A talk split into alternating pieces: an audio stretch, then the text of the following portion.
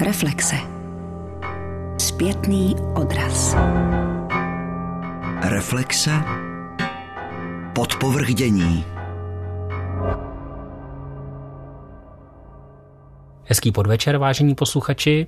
Od mikrofonu vás vítá Petr Šourek u dnešního vydání filozofických reflexí, které věnujeme štěstí. Štěstí je velké téma. V dnešní ekonomii existuje celý nový směr, kterému se říká ekonomie štěstí. On je nový a možná vůbec nový není, možná je starý jako ekonomie sama, ale k tomu se teprve dostaneme s naším dnešním hostem, kterým je Pavel Štika. Dobrý večer. Dobrý večer. Já bych právě rád začal tím, co to vůbec ta ekonomie štěstí je a kde se sebrala. Jak jste říkal, je to opravdu docela nový obor pro ekonomii, ale začalo už to nějaký čas zpátky, a to v 70. letech konkrétně, a to výzkumem profesora Richarda Easterlina, který pozbíral velice zajímavá data na něco, čemu říkáme subjektivně vnímaný blahobyt, nebo co můžeme označit taky jako eh, jistý ukazatel štěstí. A ta data byla poměrně rozsáhlá a on tam poukázal na zajímavou věc, že zatímco v rámci jedné země lidé, kteří jsou bohatší, tak bývají obvykle šťastnější než lidi, kteří jsou chudší. Nicméně, když se na to podíváme z perspektivy času, tak pokud nám ta země bohatne, tak to nutně neznamená, že ty lidé jsou šťastnější a šťastnější tež. Ale naopak třeba na amerických datech je docela pěkně vidět, že s tím, jak postupuje čas, tak ty lidi jsou na tom stejně a možná i trošku hůř, byť tím to bohatství roste ohromnou měrou. Takže tomu se říká potom Easterlinův paradox. Je to tak? Přesně tak. Tak to vstoupilo do podvědomí potom trošku později. Musím ještě dodat, že od těch 70. let, než se to dočkalo nějaké pozornosti, uplynul docela dlouhý čas. Ekonomům trvalo tak nějak čtvrtstoletí de facto, než se sebrali a zvládli na to nějak zareagovat. A to se vlastně stalo až na přelomu milénia a to díky vlastně nástupu také takové nové vlny psychologie do ekonomie, která teprve umožnila vlastně na to se podívat nějak pořádně vědecky tady na ten paradox. Protože předtím se tedy Easterlin dotazoval těch lidí po jejich, řekněme, subjektivním pocitu spokojenosti. A to jenom velmi jednoduše, takže ta věda ekonomická měla tendenci to vnímat jako něco, co ti lidé říkají, ale co třeba není vůbec pravda. Oni ty ekonomové jsou poměrně dobrý ve zjednodušování věcí, tak bych ani neřekl, že s tím byl až takový problém. Spíš eh, naprosto zaražící byly ty výsledky, protože to, že peníze znamenají štěstí, je pořád v tom hlavním proudu ekonomie alfa omega všeho a oni nevěděli prostě, jak se k tomu vyjádřit a tak myslím si, že tu nejsnažší reakcí bylo předstírat, že teda ten problém neexistuje a až později se brali tu odvahu se na to podívat tou novou perspektivou. Tak my si možná pustíme teď přímo toho autora, Richarda Easterlina, který tady reaguje na to, že někteří ekonomové jak si spochybňují ten jeho paradox. A on vysvětluje, proč jim vycházejí takové výsledky, jaké jim vycházejí.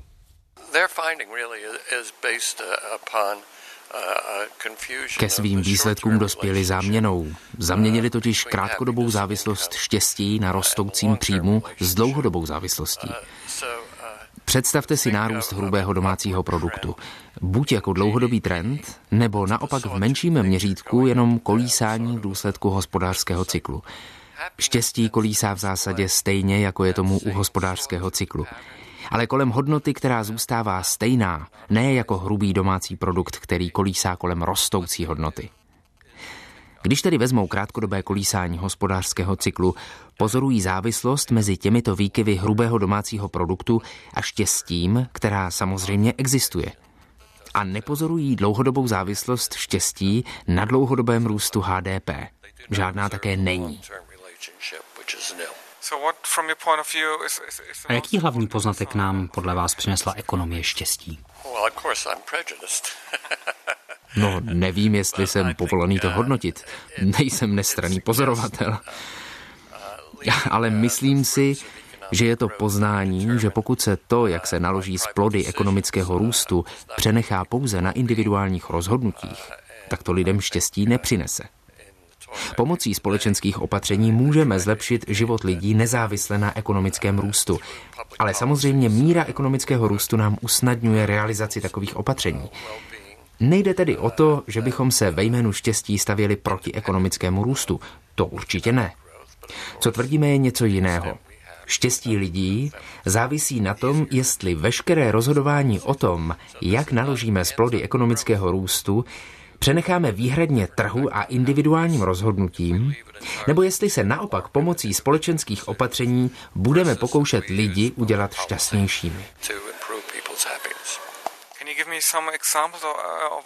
Můžete mi dát nějaký konkrétní příklad opatření, která vedou k většímu štěstí lidí?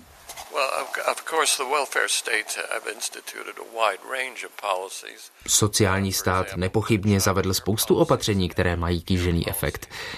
Například rodičovská podpora nebo péče o seniory přesně míří do oblastí, které jsou klíčové pro lidské štěstí. Dovolte mi použít jiný ilustrační příklad. Obecně víme, že starší ženy bývají méně šťastné než staří muži. Důvod je prostý. U žen je pravděpodobnější, že budou ve vyšším věku postrádat partnera, budou ovdovělé nebo rozvedené. Starší muži budou naproti tomu s vyšší pravděpodobností ve svazku s partnerkou, která je přežije. Z toho plyne, že zdravotní péče, která prodlouží délku života, zvláště toho mužského, zvýší pravděpodobnost, že starší ženy budou mít déle partnera a tím budou i v pozdějším věku šťastné. Tak tady Richard Easterlin končí tím, co je poměrně zásadní pro lidské štěstí, to jsou mezilidské vztahy. To vypadá, že dlouhou dobu nebyla součást vůbec ekonomie. Naopak, ona to velice dlouhou dobu byla součást ekonomie. Akorát se nám to potom nějak během toku času vytratilo. A není to až tak úplně moc dávno. Ono, ty mezilidské vztahy možná definitivně na nějaký čas dočasně zmizely z té ekonomie až tak před stolety, ale všichni ty tatičkové zakladatelé ekonomie, štěstí obecně a mezilidské vztahy především viděli jako zásadní zdroj blahobytu ve společnosti. Takže štěstí bylo vlastně to první a velké téma ekonomie, ještě když to byla spíš taková morální filozofie. Přesně tak. Oni si ty tatičkové zakladatelé vůbec neříkali, že jsou ekonomové, ale všichni to byli morální filozofové. A proto nás taky nepředkvapí i jejich přístup k tomu štěstí.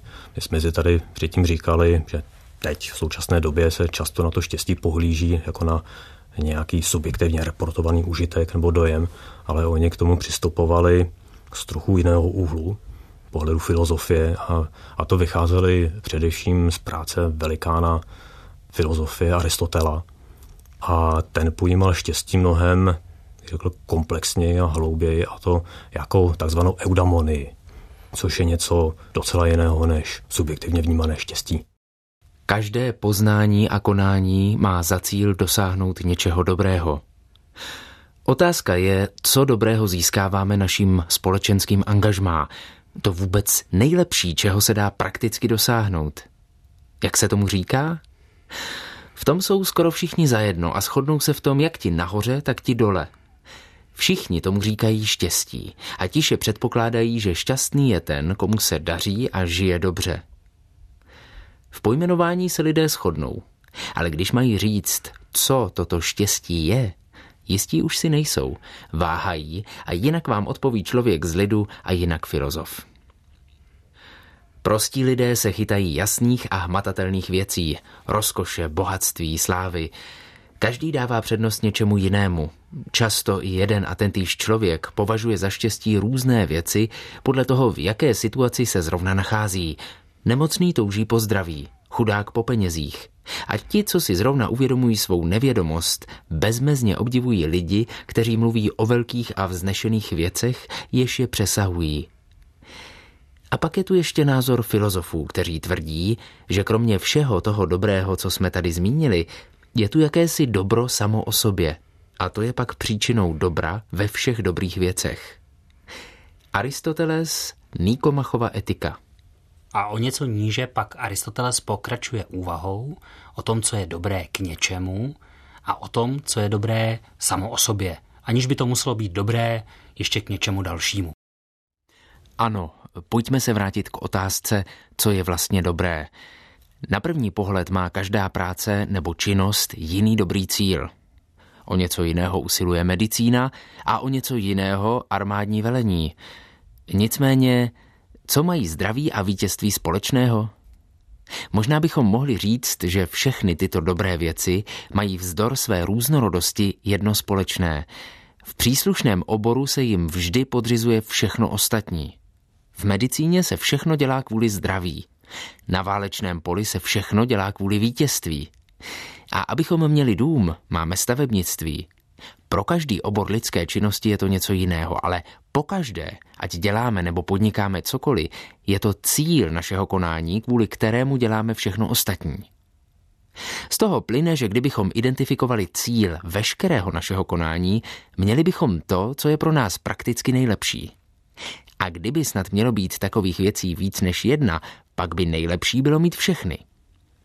A tak protože je cílů na první pohled vícero, vyberme si pár příkladů. Namátkou bohatství nebo hudební nástroje a mezi nimi třeba flétnu.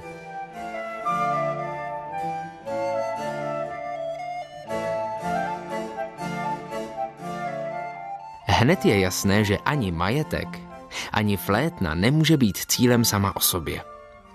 Nicméně to, co má být ze všeho nejlepší, by takovým konečným cílem mělo být. Kdyby to měla být jedna věc, pak by právě ona byla tím, co hledáme a po čem toužíme.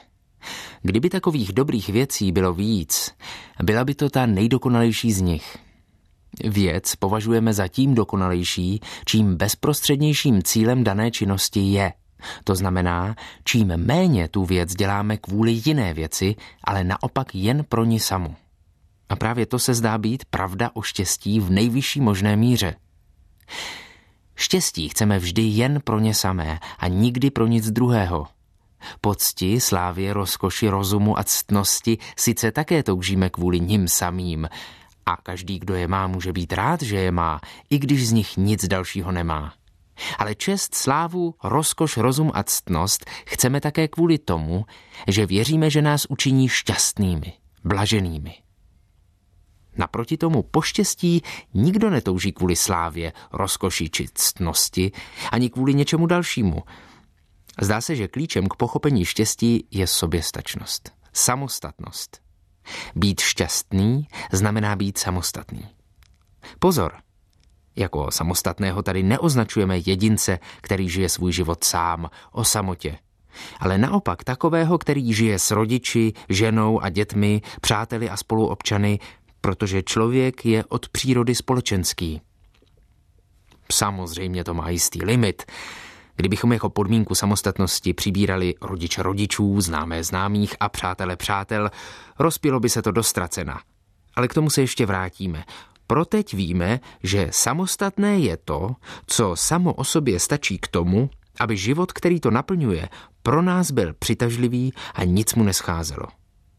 A přesně taková věc je, myslím, štěstí. Aristoteles Nikomachova etika Člověk je samostatný, když není sám. Taková je Aristotelova definice samostatnosti společenského tvora, člověka. A se štěstím je to podle Aristotela obdobně – nevzniká samo ze sebe, nýbrž v praktickém spolku se ctností jejím praktikováním. S těmi, kdo chápou štěstí jako ctnost nebo jistý druh ctnosti, se naše definice nerozchází, protože my definujeme štěstí jako akci, jednání v souladu s ctností. Je v tom ale přece jen značný rozdíl, když někdo něco jenom má, v tomto případě to nejlepší, co mít může, a když to, co má, to nejlepší ze všeho, také používá. Je rozdíl, jestli se sice může dobře chovat, ale nakonec nezachová, nebo jestli se v souladu s ctností skutečně chová. Protože když někdo zůstává pasivní, z jeho ctnosti nic dobrého nevzniká. Je to jako by spal nebo zrovna nějak nefungoval. Naopak, aktivní ctnost musí mít nutně pozitivní dopad. Je to jako na olympiádě. Ani tam nikdo nevěnčí a nevyznamenává nejlepší a nejsilnější lidi obecně. Nýbrž jenom ty z nich, kteří se zúčastnili závodů a vyhráli. A tak je to i v životě, že si cenu vítězů právem odnášejí dobří lidé, kteří něco dobrého skutečně dělají. A život je proto těžší. Tohle je Aristotelova eudaimonia. Jak se to vlastně stalo, že se to štěstí z ekonomie té současné nebo té, řekněme, raně novověké potom vytratilo? Ono to štěstí nám tu celou věc trošku komplikuje. Není to až tak jednoduché téma, které se dá až tak snadno analyzovat. A jak známe z dnešní ekonomie, oni ekonomové jsou velmi dobří v analyzování věcí. A když to vezmu úplně stručně, tak od těch tatičků zakladatelů jako Adama Smise například, nebo Alfreda Marshalla, prostě docházelo k postupnému zjednodušování, redukcionismu, té tvorby štěstí v lidském životě, až došlo vlastně natolik velkému zjednodušení, že si ekonomové řekli, dobrá, nebudeme si to komplikovat více, štěstí je opravdu těžkou chopitelná věc, a obzvlášť, když se tady to dělo na přelomu 19. a 20. století, tak ta psychologie nebyla úplně v nejlepší formě, nebyla to úplně zralá věda jako dneska. A tak si řekli, že bude lepší, když se prostě soustředí čistě na objektivní pozorování chování a soustředí se čistě na určitou část života člověka, která se dá tak nějak dobře uchopit eh, nějakými těmi modely. A to konkrétně oni se zaměřili na tu část lidského života, kdy my jednáme víceméně sobecky, vypadá to, že jednáme racionálně, že víme, co chceme a víme, jak toho dosáhnout. A ty ostatní části života, kdy my nemusíme jednat úplně sobecky, a kdy možná tušíme, co chceme, ale netušíme, jak toho dosáhnout, tak ty přenechali sociologii. A vlastně tady ta myšlenka stála u zrodu té moderní ekonomie, protože tady to zjednodušení jim umožnilo tu realitu zjednodušenou tady toho charakteru krásně popsat matematicky. Té matematice ohromná síla a vlastně díky tomu chroustání těch teorií právě tady tou matematikou, tím matematickým aparátem, oni začali dosahovat úplně neskutečných výsledků a řekl bych, trošku se nechali opít tím úspěchem, opít tou mocí náhle nabitou a postupně na ty kořeny, kterými byl sám člověk se vší tou komplexitou, trošku pozapomněli. Až potom se jim připomněl Richard Easterlin s jeho výzkumem a to je možná trošku vrátilo zpátky na původní kolej. Možná právě na základě toho Easterlinova výzkumu každoročně, myslím, že už je to 10 let, vychází světová zpráva o stavu štěstí. Co to vlastně je? Jestli to můžete nějak stručně popsat. No, tady s tím pohybem toho zájmu, o toho štěstí, tady v té podobě, ekonomové začali sbírat víc a víc těch dat. Možná neprávě připisuju veškerou zásluhu pouze ekonomům, ale každopádně ty data ohledně toho subjektivně vnímaného štěstí, což je taková hrozně snadno měřitelná veličina, se začala sbírat ve velkém, až se to dostalo na půdu OSN a tam se právě rozhodli, že začnou ty data zkoumat a analyzovat pravidelně a celosvětově. A na základě toho vlastně vzniknul nebo začal vznikat tady ta světová zpráva o štěstí, která už vychází nějaký čas, myslím, že první report vyšel v roce 2012. Nejšťastnější země jsou podle čerstvé zprávy z března 2019 tyto. Na 21. místě jsou Spojené arabské emiráty. Na 20. místě Česká republika. Na 19. místě Spojené státy, na 18. Belgie, na 17. Německo a na 16. Irsko. Spojené království na 15. místě, Lucembursko na 14. Izrael na 13. Kostarika na 12. Austrálie je na 11. místě, Rakousko na 10. Kanada na 9. Nový Zéland na 8. Švédsko na 7. Až na šestém místě je Švýcarsko, na pátém Nizozemí, na čtvrtém Island, Norsko je třetí, Dánsko je druhé a nejšťastnější zemí je Finsko. Je to úžasný zdroj informací, který vlastně teďka všichni máme k dispozici každoročně. Je to, je to úžasný zdroj informací, to nepochybně a zdá se, že je to taky velmi složitá metodika, jak to štěstí změřit. Takže možná bychom si měli říct, aby to nevypadalo, že je to jako tehdy. To znamená, že někdo přijde a zeptá se lidí, jak se cítí a na základě toho se staví nějakou, řekněme, jednodušší nebo složitější klasifikaci. Tady je to vlastně velmi složitá metodika, jak se ta data poskládají, aby nám něco řekla o tom, jak ty jednotlivé země jsou šťastné, nebo jak jsou ty jednotlivé skupiny lidí šťastné. Jak to vlastně vůbec dělají, nebo Ono ve skutečnosti tím základem tady toho celého reportu je ta původní otázka v trošku jiné formě eh, ohledně toho, jak se lidé cítí. A vychází to z takzvaného Cantillova žebříčku, kdy jsou lidé požádáni, aby si představili nejlepší možný život, jaký by mohli žít, srovnali ho se svým současným životem a na stupnici od 0 do 10 řekli, jak daleko jsou tady od toho optima, nebo jak blízko jsou k tomu eh, optimu. A tady to možná zní hrozně jednoduše a zjednodušeně, nicméně vědecká obec se docela jednomyslně shoduje na tom, že i takováhle jednoduchá otázka, takovéhle jednoduché číslo má velikou vypovídací hodnotu. A spíš bych řekl, že ten report vypadá tak složitě, protože oni se potom dívají na veliké množství dalších ukazatelů, co se dá měřit ohledně kvality života, jako je to bohatství nebo zdravotnictví nebo vzdělávání a ostatní faktory a dívají se, jak tady ty faktory ovlivňují vlastně tady tu poměrně jednoduchou veličinu. Tohle je žebříček zemí, kde jsou za posledních deset let obyvatelé šťastnější. Největší nárůst štěstí u obyvatel zaznamenal Benin. Hned za ním je Nicaragua a třetí jsou Bulhaři. Na čtvrtém místě je Lotyšsko. Lotyši si polepšili dost, protože před deseti lety měli v zemi krizi. Na pátém místě, co do vzrůstajícího pocitu štěstí, je Togo, na šestém Kongo, na sedmém Sierra Leone a jako osmé se v narůstajícím pocitu štěstí umístilo Slovensko. Takže se hledají nejrůznější tedy korelace, právě jako to dělal Easterlin s tím, které ty faktory nakonec ovlivňují to, jak se lidé cítí, jestli jsou šťastní nebo ne. Které ty faktory tam ale jsou jaksi na prvním místě, které na druhém, k čemu vlastně ti ekonomové docházejí. Přesně tak. To ekonomové by neodolali, aby prostě ty data nedávali všechny dohromady a nehledali tam ty vazby mezi nimi. A ty výsledky jsou velice zajímavé.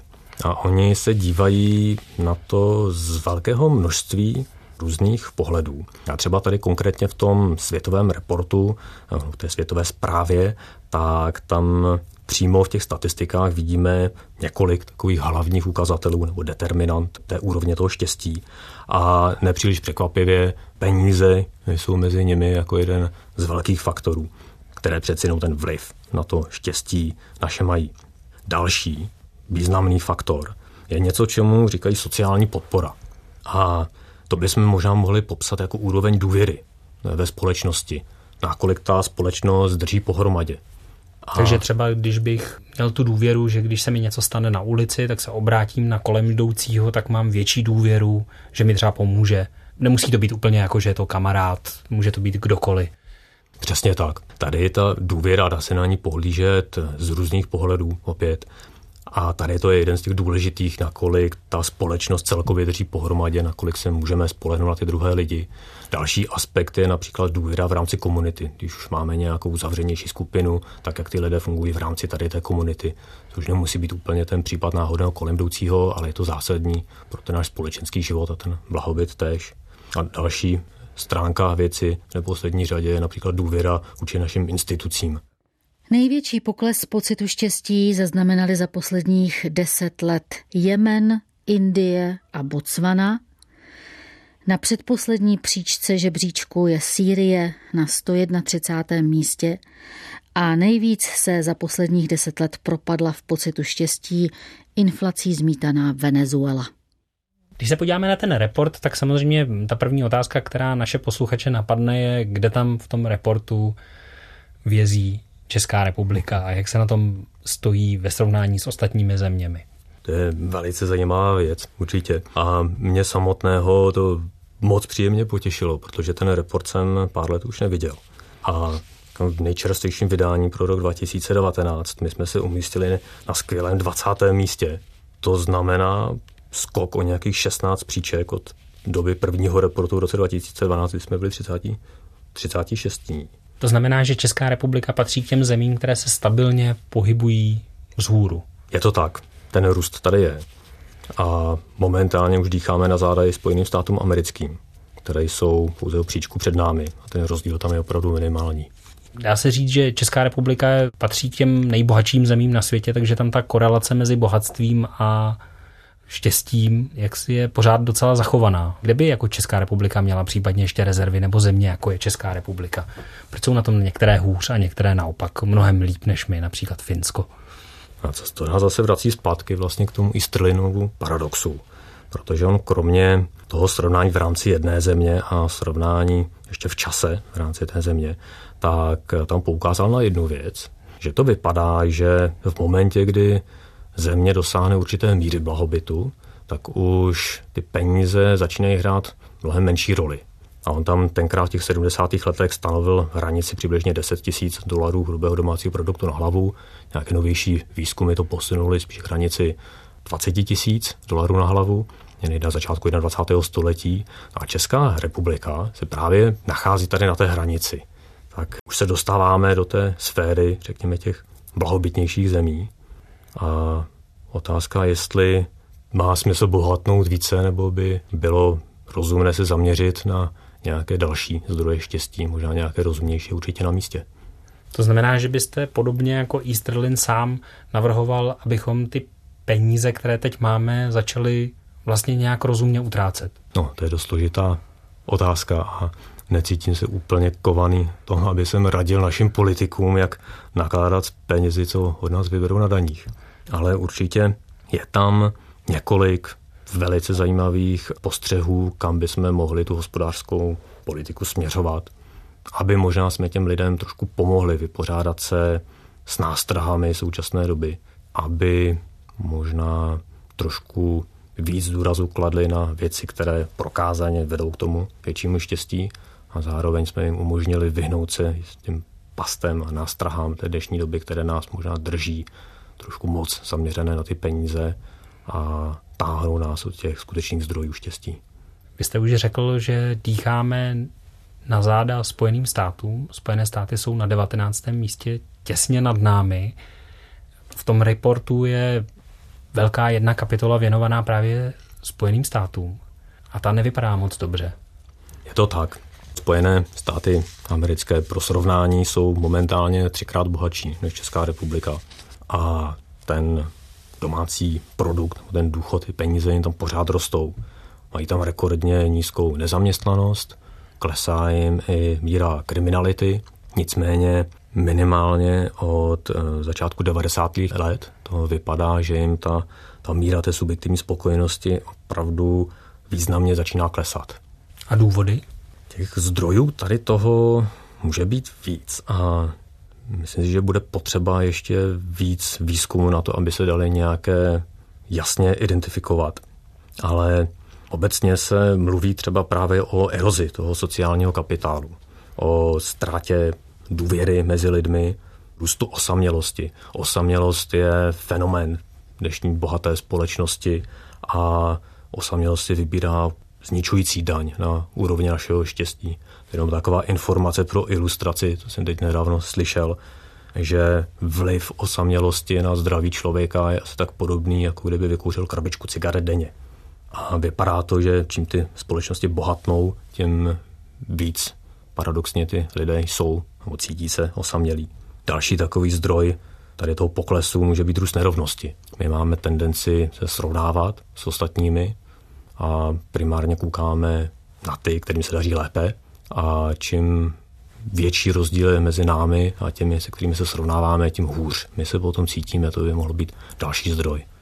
Tam je také jedna kapitola, co může být jednou z těch příčin eroze těch, řekněme, běžných mezilidských vazeb. Takový docela otřesný graf. Myslíte graf ohledně toho, jak mládež tráví čas? Možná, že ani ne mládež, možná my všichni, jak trávíme čas ve vztahu k takzvaným sociálním médiím anebo se svým mobilním telefonem raději než s každým dalším člověkem. To je skutečně velikánské téma. A tady v tom reportu se prozatím zaměřili právě na ty mládežníky. a to konkrétně na středoškoláky. A pozbírali dobrá reprezentativní data o tom právě, jak oni tráví čas. Spekulují, že to nebude záležitost pouze mladých, ale že se to pravděpodobně týká celé populace, ale bude to chtít více výzkumu. Ale ty závěry tady z toho výzkumu, tady těch středoškoláků, jsou naprosto jasné. Konkrétně středoškolákům ta míra štěstí začíná výrazně padat někdy od roku 2008. A vypadá to, že tam je jasná korelace mezi časem stráveným na internetu, u chytrého telefonu a vypadá to, že tenhle ten čas vytlačuje věci jako spánek, četbu, mezilidské interakce a zároveň s tím tam vidíme docela zásadní pokles právě v té reportované míře toho subjektivního štěstí. Tady jsme byli v jedné z nejbohatších zemí světa. Možná teď bude na místě, abychom se přesunuli do jedné z těch úplně nejchudší zemí. Jedná se o Bhután, malinkatou azijskou zemi, která jaksi dlouhodobě nabízí něco jako alternativu k té naší posedlosti růstem hrubého domácího produktu, tedy toho agregovaného bohatství společnosti. Co v Bhutánu vlastně vymysleli? V Bhutánu vymysleli právě takovou docela prostou a intuitivní věc, že možná ten růst toho hrubého domácího produktu nebo ten růst toho bohatství není úplně to hlavní, o co jde. Co když se vezme v potaz to štěstí toho národa. A řekli si, že místo toho hrubého domácího produktu, oni se tam zaměří na hrubé domácí štěstí, jak to nazvali.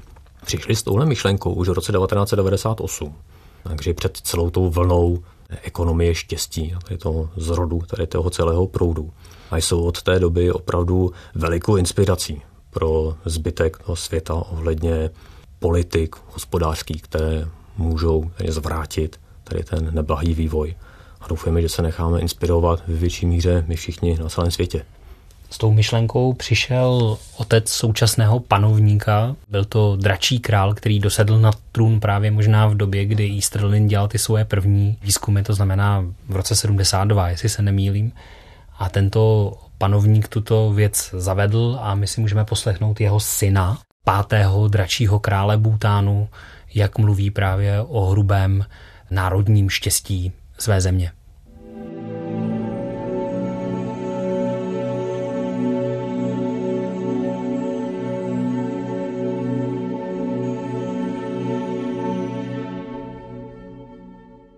GNH is the philosophy that acts as our national conscience, always guiding us to make better and wiser decisions for our future. Hrubé národní štěstí je filozofie, která funguje jako národní svědomí, jež nás vede k lepším a moudřejším rozhodnutím pro naši budoucnost. Hrubé národní štěstí nám připomíná, že se máme snažit a usilovně každý den pracovat na tom, aby se každý bhutánec měl dobře a byl šťastný. Ale proč je to tak důležité mít hrubé národní štěstí? Jsem hluboce přesvědčen, že pro malý stát a národ, jakým je Bhután, je životně důležité mít společný cíl. Prostě si nemůžeme dovolit táhnout různými směry. Nemám vůbec pochyb o tom, že by snad hrubé národní štěstí přestalo někdy odrážet zájem našich lidí a směřování naší země. Proto zůstává hrubé národní štěstí naším společným cílem. Co je ale nyní důležité? Musíme se ptát, jak budeme nadále dosahovat hrubého národního štěstí ve 21. století. Stále připomínám našim mladým lidem, že co je hrubé národní štěstí se nezmění, ale jak ho budeme dosahovat, se měnit bude. A to nutně. Globalizovaný svět se překotně mění, a s prudkými změnami přicházejí nové příležitosti i problémy. Je pak na každé generaci, aby se po svém, a to je její povinnost, je to naše povinnost, vypořádat se s tím a najít způsob, jak dosáhnout hrubého národního štěstí. Hrubé národní štěstí je pro nás dnes mostem mezi základními hodnotami. Laskavostí, rovností a lidskostí na jedné straně a dnes nezbytným hospodářským růstem.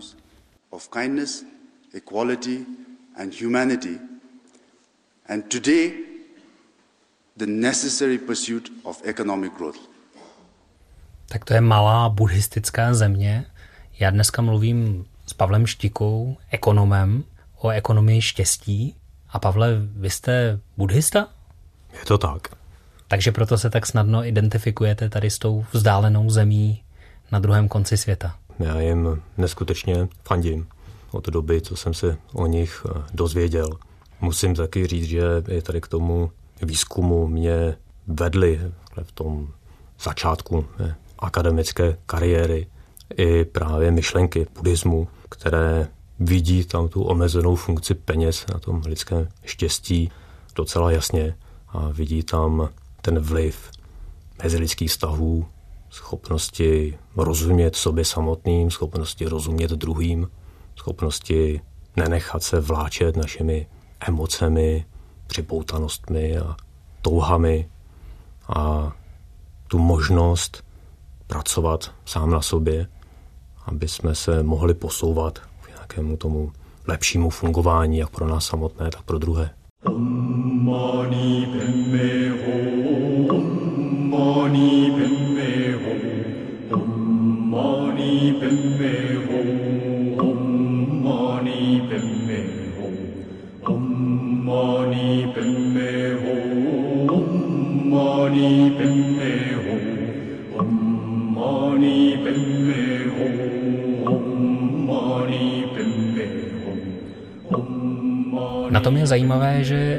vůbec nejste sám, kdo se orientuje na buddhismus v dnešním, řekněme, hospodářském světě, protože jako se říkalo, že náš kapitalismus souvisí s protestantstvím, tak ten dnešní kapitalismus je čím dál tím buddhističtější, nebo aspoň některé ty korporace si přibírají některé ty buddhistické hodnoty. Uplatníte to vy ve své práci? Pracujete v korporaci? Pracuji. a já myslím, že to má hodně co dočinění s tím, jak nám zrychluje ta dnešní doba. Ty nároky na ty lidi jsou větší a větší každým dnem. A je opravdu těžké dostat těm ohromným očekáváním na nás. A ta míra toho stresu, tlaku, kterému čelíme, nejenom na pracovištích, ale v celém svém životě, kdy všechno zrychluje, pořád se na nás něco valí, nám víc a víc ukazuje tu potřebu určité duševní hygieny. A tady si myslím, že ten odkaz tomu buddhismu je neskutečně atraktivní pro tu naši současnou společnost, ne proto, že by to bylo nějaké exotické náboženství, ale právě proto, že nabízí velice praktické metody, které nám umožní vypořádat se tady s tím rostoucím tlakem a to poměrně efektivně. A takhle vlastně ten buddhismus začal pronikat i do toho korporátu, když se bylo trošku oklikou. No, v těch 70. letech, vlastně v době, kdy Easterlin publikoval ty své práce, tak z Indie se začaly vrcet takové ty první vlny hippíků, kteří z nich byli velice schopní vědci a akademici. Například John Kabat-Zinn, jeden z nich, velice šikovným způsobem začal aplikovat ty techniky, které se naučil tam na východě, na léčbu pacientů v nemocničním prostředí a začal tím dosahovat neskutečných výsledků. Opravdu tím lidem začal ulevovat v případech, nad kterými normální lékaři lámali hůl. A postupně, jak se sbírala ta, ty vědecké důkazy o fungování těch metod, se to začalo dostávat i do toho korporátního světa, protože se to netýkalo jenom nemocných na lůžku, ale ty metody, jak si ulevit od stresu a toho tlaku, toho běžného života, fungovaly velice dobře právě v tom prostředí korporátu.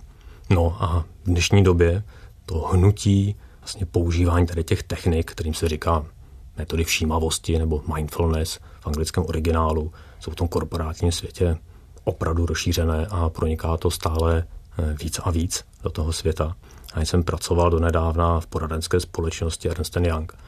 A tam jsme například zaváděli tady ty metody, možnost lidí využít je v tom svém pracovním životě na globální úrovni a velice úspěšně. Bylo to takové hnutí od spodu, kdy jsme tam dali dohromady takovou hromadu nadšenců, kteří byli ochotni věnovat volný čas právě tady té oblasti. Ale měli jsme s tím velký úspěch a potrénovali jsme tam docela kvalitním způsobem pěkných pár tisíc lidí.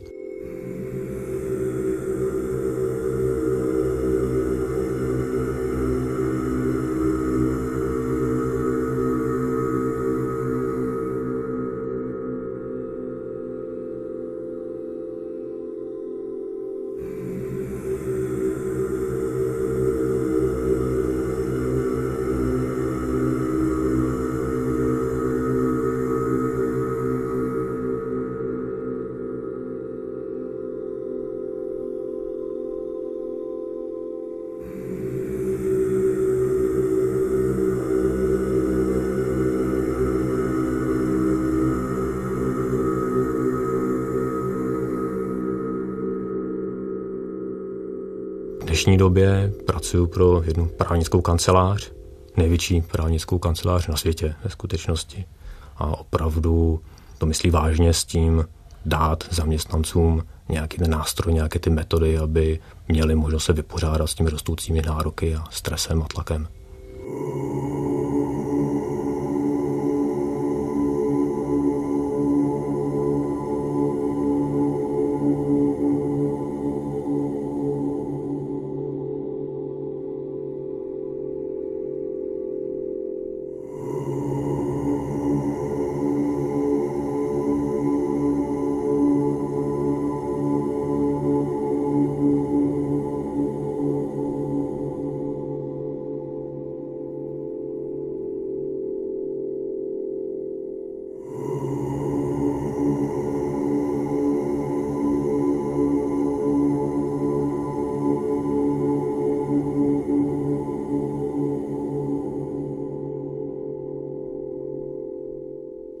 Můžeme si to představit tak, že máte možnost například během pracovního dne asi ne levitovat, ale meditovat?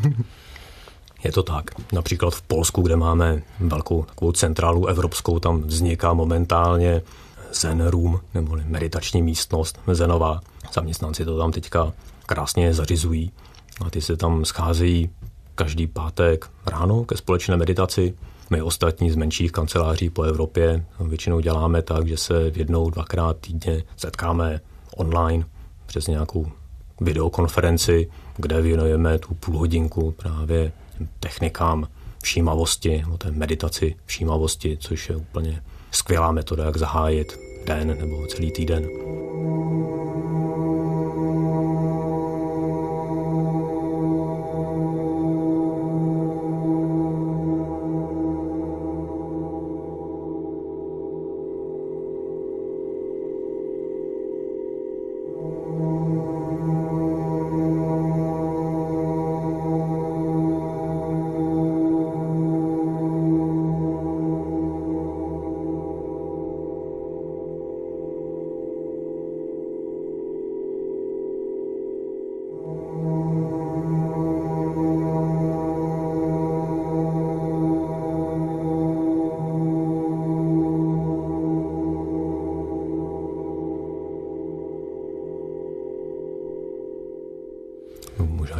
Takovou malinkatou poznámku těm korporacím, proč oni to vlastně dělají. Tím motivem jsou hlavně peníze.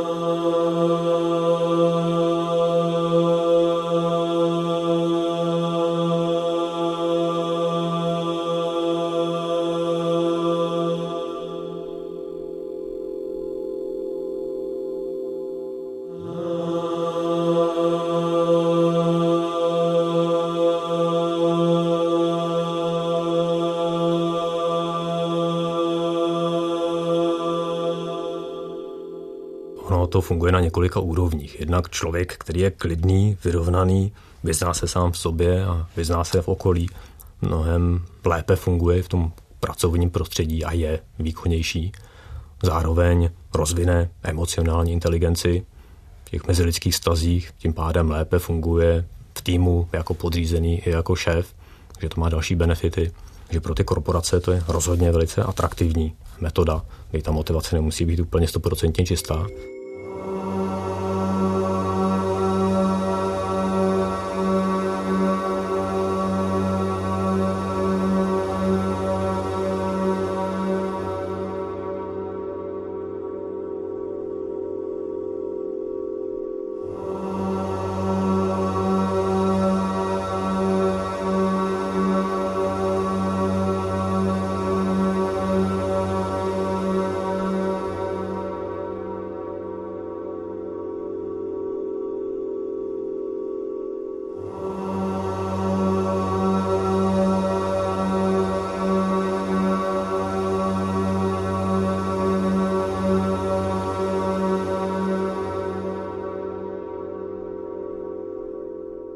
Když se podíváme na současné poznatky psychologie moderní, která v posledních dvou dekádách tady v té oblasti udělala neskutečný pokrok, tak kromě toho, že máme nějaké fyzické potřeby, jako že se potřebujeme najíst a odpočinout si, potřebujeme nějaké bezpečí, tak máme právě potřeby i sociální nebo psychologické, řekněme.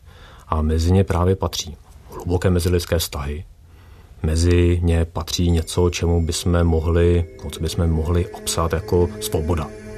Schopnost rozhodovat o našem vlastním životě, schopnost mít určitou nezávislost, že nám nikdo moc nebude mluvit do toho, co děláme. A zatímco peníze jsou úplně úžasné na tom, aby nám pomohli sehnat jídlo, nějakou tu postel na odpočinek a aby jsme mohli fungovat v nějakém bezpečném prostředí, kde víme, že nás někdo nezabije kvůli konzervě, tak co se týče těch psychologických potřeb, tam už peníze až takovou roli hrát nemusí. Jak jsem říkal, mezilidské vztahy, seberealizace, svoboda, to už jsou témata nebo oblasti, kde mnohem víc naopak právě můžou nabídnout takové ty přístupy, které nám umožní podívat se nám samotným na sebe, jak právě v tom světě fungujeme, jak fungujeme v mezilidských vztazích a taky nám tyhle metody můžou otevřít brány svobody, o kterých jsme si možná doteď ani nemuseli uvědomit, že jsou pro nás dostupné.